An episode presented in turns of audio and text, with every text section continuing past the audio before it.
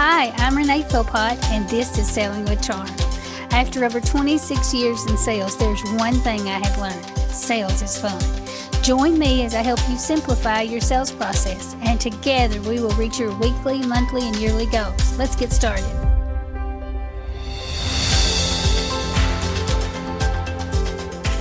Hi, this week we are going to be talking about drama and what place it has in sales. I'm going to share a story with you. Several years ago, we lost a sizable account. I say we, but it was really me. I was the salesperson and I had established the account and had worked the account. And when uh, they decided to go with my competitor, I lost the account and I was heartbroken. And I started playing all the scenarios in my head, and I was full of drama about the loss. I went to the office. I told Earl we lost the, the deal. And he was like, hmm, okay, no big deal. And I was crushed. I, I just didn't know if I could move on from the loss. Now, Earl was looking at it from a different perspective than I was.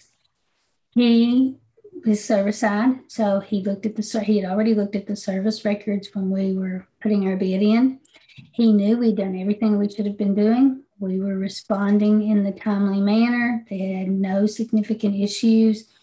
We were a good deal. In fact, the profit for the the account was not very good. And so he knew where we stood. He was basing his decision on facts, and I was basing my heartache on emotion. And so I was full of drama. Well, I carried it around with me a few days and kind of sulked and kind of drug around.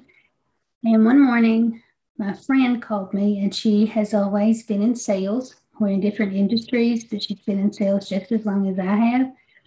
And as I was sharing my drama with her, going through the whole story, she listened patiently and then she said, Oh, well, forget about it. Just work your business. And that is exactly what I needed to hear.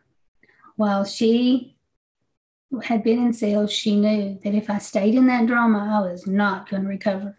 It was going to be devastating if I let myself live in that drama. But if I would just pick it up and do what I had always done, go back to working, that I would be fine. She had even a different perspective than Earl. She had been in sales, had lost, and knew knew the pain I was going through. To be honest, she knew it. But if she had said, Oh, I understand and it is a problem, I wouldn't have moved on. At least I wouldn't have moved on that day.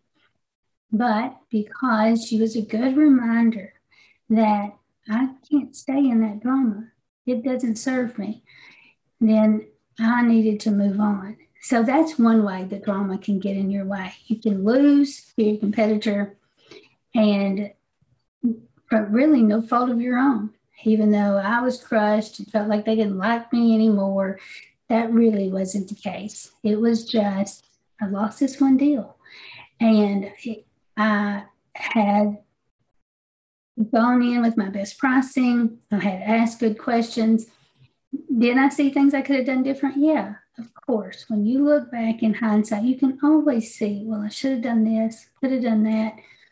But in reality, we don't we don't really get do-overs except if we keep working our business we can take that experience and remember it next time now that's important that you remember you know when you lose a deal kind of recount yourself and say i could have done this but don't beat yourself up don't live in the drama i also have seen the case where when you're dealing with a competitor and you continue to stay in the drama, it can cost you accounts because your customer can see that it's all about you and that competitor. It's not about them.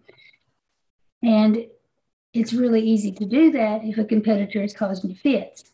But you have to remember it's not about your competitor, it's not about you, it is about the client. And you need to refocus on how you can serve them best and really, again, drop the drama sometimes drama gets in our way because it's something that's happening at home. I mean, I've had bad mornings, especially when my kids were younger, and I would yell at everybody in our house. And it would be really easy to carry that drama with me. Um, but I learned that I could send the boys a text sorry about this morning, sorry that I was um, short with you or whatever. And then you can carry on and don't live in the drama. Um, it, it doesn't matter what's going on, you can be dramatic about it. I know uh, it's really easy to get caught up, not even in your own drama, maybe it's somebody else's, and forget about working your business. But in reality, what you really need to do is if you're having some drama, take a look at it. Can I do anything different? Is there anything I can do to make this better? Like in the case when I yelled at everybody, I can say I'm sorry and then move on. In the case of losing a big account, I can look back and say, okay, next time I'm going to do this differently. But for now, it's the best I can do and work my business. So it's really easy to get caught up in drama.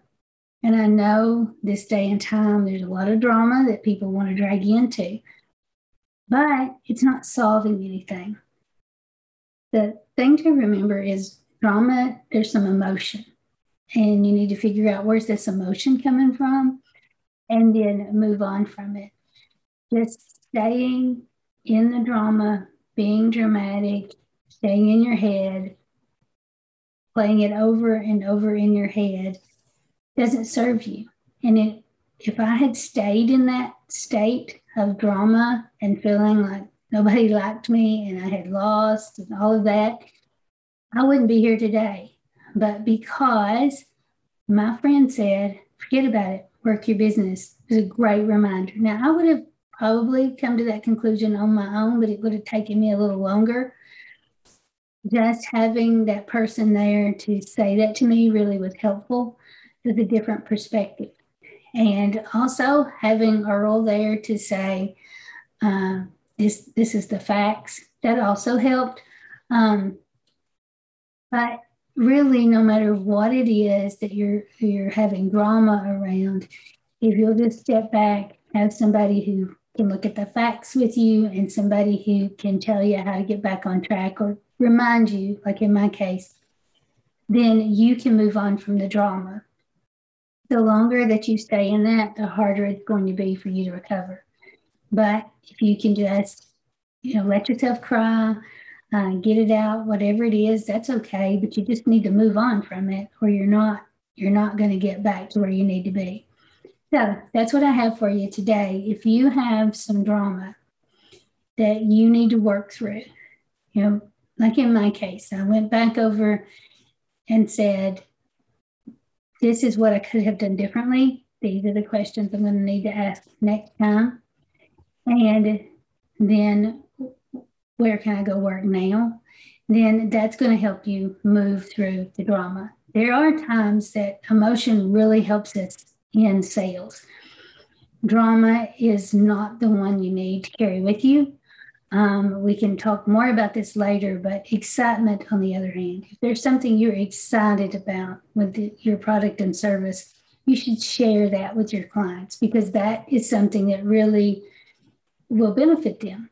They need to know what it is that's so exciting about what you have to offer, and they will love to see that emotion. But if you come in and you're dramatic, either about what your competitor is offering, what they've said about you, or that they got the deal, then that's really not going to serve you in the world of sales. Save the drama, work through it, and then get out and work your business. That's the answer to getting past whatever is hard for you and that drama is surrounding. So, have a great week.